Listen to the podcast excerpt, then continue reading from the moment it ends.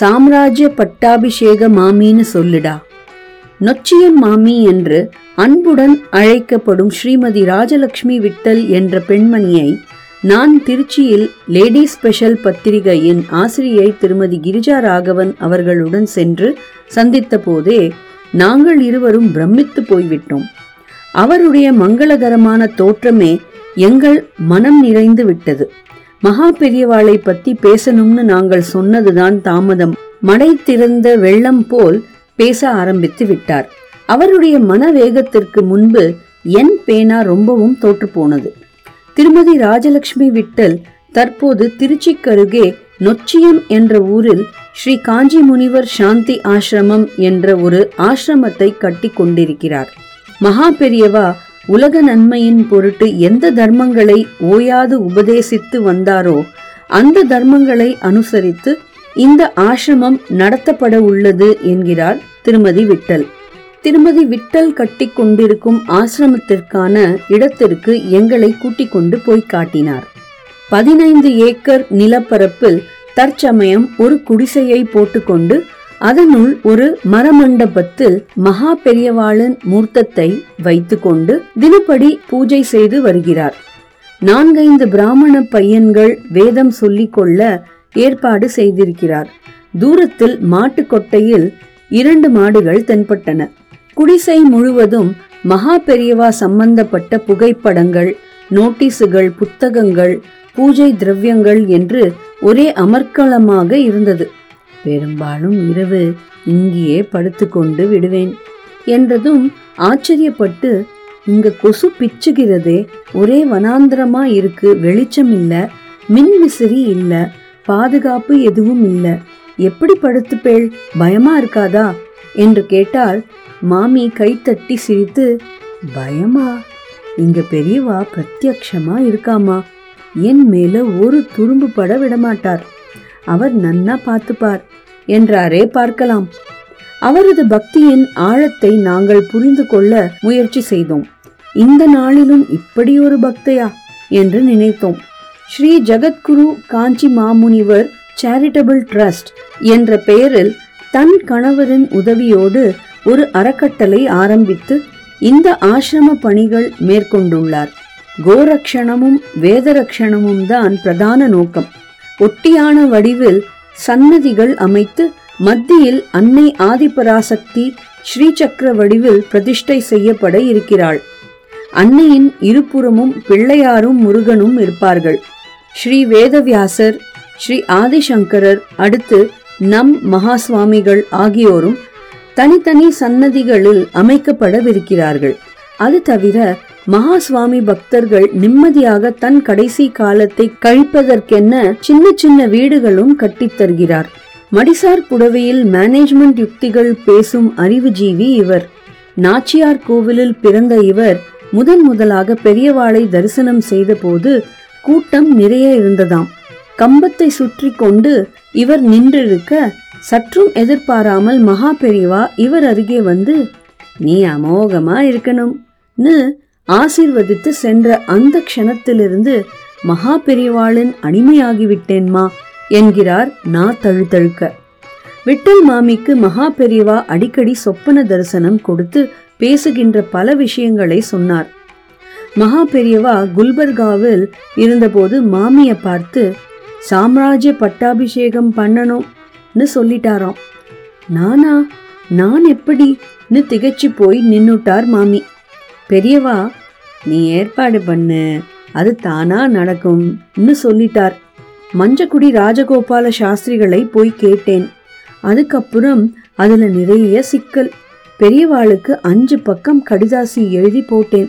குருவி சேர்க்கிற மாதிரி இருபத்தி ஐந்து ஆயிரம் ரூபாய் சேர்த்து வச்சிருக்கேன் பெரியவா நேன். நான் குறுக்கிட்டு, எப்படி மாமி உங்களால் இப்படி பணம் சேர்க்க முடிஞ்சுதுன்னு கேட்டதும், சின்ன சின்ன வியாபாரம் பண்ணுவேம்மா, அதில் வர லாபத்தில் எனக்கு புடவை வாங்கிக்க மாட்டேன், என் குடும்பத்துக்கு நயா பைசா செலவழிக்க மாட்டேன், பெரியவாளுக்குன்னு போட்டு போட்டு வச்சுப்பேன்னு குழந்தை போல பேசினார் விட்டல் மாமி. அதுக்கப்புறம் பெரியவா, நீ ஒன்றும் கவலைப்படாதே, ஜாம் ஜாமுன்னு நடக்கும் பாருன்னு சொல்லி ஒரு தேங்காயை என் பக்கம் உருட்டிவிட்டார் என்றார். அவர் சொன்னபடியே பெங்களூர்ல ஆயிரத்தி தொள்ளாயிரத்தி எண்பத்தி ஆறாம் வருஷம் உட்டஹள்ளி பேலஸ்ல பதிமூணு நாள் சாம்ராஜ்ய பட்டாபிஷேகம் நடந்தது. ஒரு நாளைக்கு சுமார் நாலாயிரம் பேர் சாப்பாடுன்னா பார்த்துக்கோங்கோ. அந்த பேலஸுக்கு முப்பத்தி ஐந்தாயிரம் வாடகை பேசியிருந்தோம். சந்திரசேகர ராஜுன்னு சொந்தக்காரர், அவர் அதை வாங்கிக்கலை. இதுக்கப்புறம் பெரியவா என்னை சாம்ராஜ்ய பட்டாபிஷேக மாமின்னே கூப்பிடுவார். திடீர்னு ஒரு சமயம் பெரியவா பக்கத்திலேயே இருந்துட்டு கைங்கரியம் பண்ணணும்னு தோணிடுது. ஒரு மண்டலம் அப்படி செய்யணும்னு மனசுல தீர்மானம் பண்ணிட்டு காஞ்சிபுரத்துல சன்னதி தெருவில் ஒரு வீட்டில் ஒரு அறையை வாடகைக்கு எடுத்து தங்கிண்டு மகா பெரியவாளுக்கு பிடித்த பச்சை காய்கறிகள் வாங்கி நறுக்கி கொடுத்துண்டு மடத்துல பெரியவா பூஜையை பார்த்துண்டு தரிசனம் பண்ணிண்டு தீர்த்தம் வாங்கிண்டு இருந்தேன். கடைசியா ஒரு நாள் பெரியவா, அண்ணம்மாளுக்கு என்ன வாடகை கொடுத்தன்னு கேட்டார். ரூபாய் நூற்றி ஐம்பது கொடுத்தேன் பெரியவான்னு சொன்னேன்.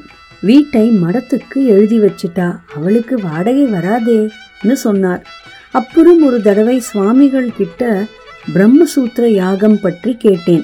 அவருக்கு என்ன தோன்றியதோ, நீ அதிருத்ரம் பண்ணேன் என்றார். எங்காத்து மாமா கிட்ட வந்து சொன்னேன். காரியத்திலும் இறங்கினேன்.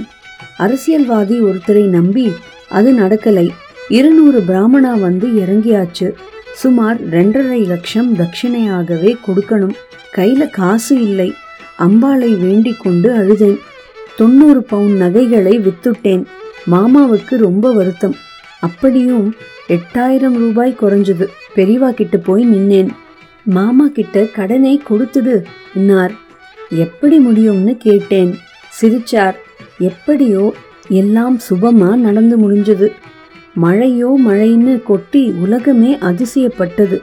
கடைசியில் கையில் ஒரு லட்சம் பாக்கி இருந்தது. பழைய வியாபாரங்கள் சிலதையும் செய்ய ஆரம்பித்தேன். மடத்தில் ஒரு நாள் மகா பெரியவா, நான் ஏழை கிழவன்னு சொல்லிண்டார். நான், இல்லை பெரியவா, இந்த ஒரு லட்சம் உங்களுக்குத்தான் நேன். அப்படியான்னு சிரிச்சார். உள்ளே போயிட்டார். பெரியவா சித்திக்கு முன்னால் கடைசியாக ஒரு பிக்ஷாவந்தனம் செய்ய போயிருந்தேன். அப்ப மூணு முள்ளு கத்திரிக்காயை வச்சுண்டு அம்மானே ஆடினார் பெரியவா. அந்த காட்சி இன்னும் என் கண்ணுக்குள்ளேயே நிற்கிறது. பெரியவாளுக்கு ஏதாவது பண்ணணும் பண்ணணும்னு தோணிண்டே இருந்தது. ஆராதனைக்கு போனேன். மனசு தாங்கலை. வந்துட்டேன். மத்தூர் சுவாமிகள் பெரியவாளுக்கு ஜெயந்தி பண்ணுங்கோன்னு சொன்னார். மனசுல வச்சுட்டேன். அகிலாண்டேஸ்வரி கிட்ட போய் மனசு விட்டு அழுதேன். நீதான் ஒரு இடம் கொடுக்கணும்னு கேட்டேன். தொண்ணூற்றி ரெண்டு தொண்ணூற்றி மூணாவது வருஷம்னு ஞாபகம். ஒருத்தரை போய் பார்த்தேன். அவருக்கு பதினேழு பதினெட்டு வயசுல ஒரு பிள்ளை, மூளைக்கோளாறு. எனக்கு வீடு கொடுப்பேளான்னு நான் கேட்டபோது அவனும் இருந்தான். அவனும் மகா பெரியவா பற்றி பேசினான். என்ன தோணித்தோ தெரியலை. அப்பா, பாட்டிக்கு வீடு கொடுன்னு ராத்திரி முழுக்க சிவராமனை நச்சரித்திருக்கிறான். அவரும் என்னை கூப்பிட்டு வீடு கொடுத்தார். அகிலாண்டேஸ்வரி கோவிலுக்குள்ளேயே பெரியவா ஜெயந்தி பண்ணினேன். அப்புறம் சண்டி ஹோமமும் பண்ணினேன். அதுக்கு சில பிரச்சனைகள் வந்தது. புது பெரியவா சங்கர மடத்தில் பண்ண ஆரம்பித்தார். பெரியவாளுக்குன்னு ஒரு இடம் ஸ்தாபிதம் பண்ணி அவா உபதேசித்த தர்மங்களை அனுசரித்து ஒரு ஆசிரமம் உருவாக்கணும்னு நினச்சி பெரியவாளுக்குன்னு சேர்த்து வச்சிருந்த ரூபாயில் பசுக்களும் பால் பண்ணையும் உபயகாவிரியும் இருக்கிற ஒரு ஏக்கர் நிலம் கிடைச்சது. அப்புறம் அப்பன் நானும் ஒரு ஆர்கிடெக்ட் கிட்ட முதல்ல குட்டில்களெல்லாம் வரைய சொன்னால் அவ ஸ்ரீசக்கரம் வரைஞ்சிருந்தா. சரி, லலிதா பரமேஸ்வரியும் வந்துட்டான்னு தோணித்து. இங்கே ஒவ்வொரு ரிஷியின் பெயரிலும் ஒன்றாக சுமார் இருபது பிரணசாலைகள் இருக்கும். இன்னும் பல பிரமாதமான திட்டங்களோடு இந்த சாந்தி ஆசிரமத்தை உருவாக்கிவிடும் கனவுடன் ராஜலட்சுமி விட்டல் மாமி இந்த வயதிலும் தேக சிரமம் பாராது ஒரு சாதாரண மஞ்சள் பையை எடுத்துண்டு மனசு முழுக்க மகா பெரியவாளை சுமந்துண்டு கடுமையா உழைக்கிறதை பார்க்கும்போது மகா பெரியவா பக்தைகளின் மன உறுதி எப்படிப்பட்டதுன்னு புரியுது. திருமதி ராஜலட்சுமி விட்டல். ஸ்ரீ ஜெகத்குரு காஞ்சி முனிவர் சேரிட்டபிள் ட்ரஸ்ட், நொச்சியம், திருச்சி. ஜெய ஜெய சங்கர ஹர ஹர சங்கர.